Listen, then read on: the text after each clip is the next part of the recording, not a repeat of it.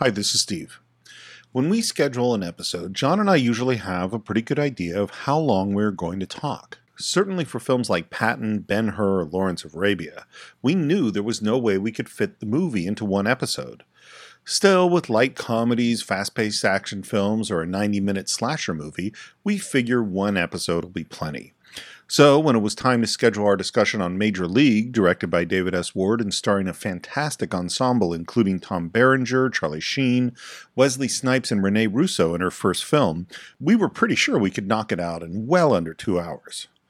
However, what we didn't count on was how much fun we were going to have talking to our very special guest, writer, director, and producer, Kay Cannon.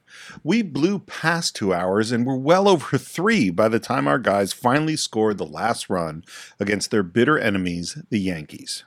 Now, this was a fantastic conversation, but if you really want to get all the jokes, you should probably check out this movie first by running the bases to cine-files.net, where you can buy or stream Major League along with every other movie we've ever reviewed.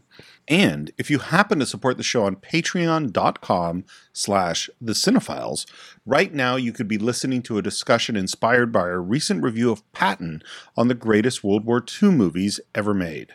So, that's a discussion of World War II films on Patreon and part two of Major League with special guest Kay Cannon this Friday on The Cine-Files.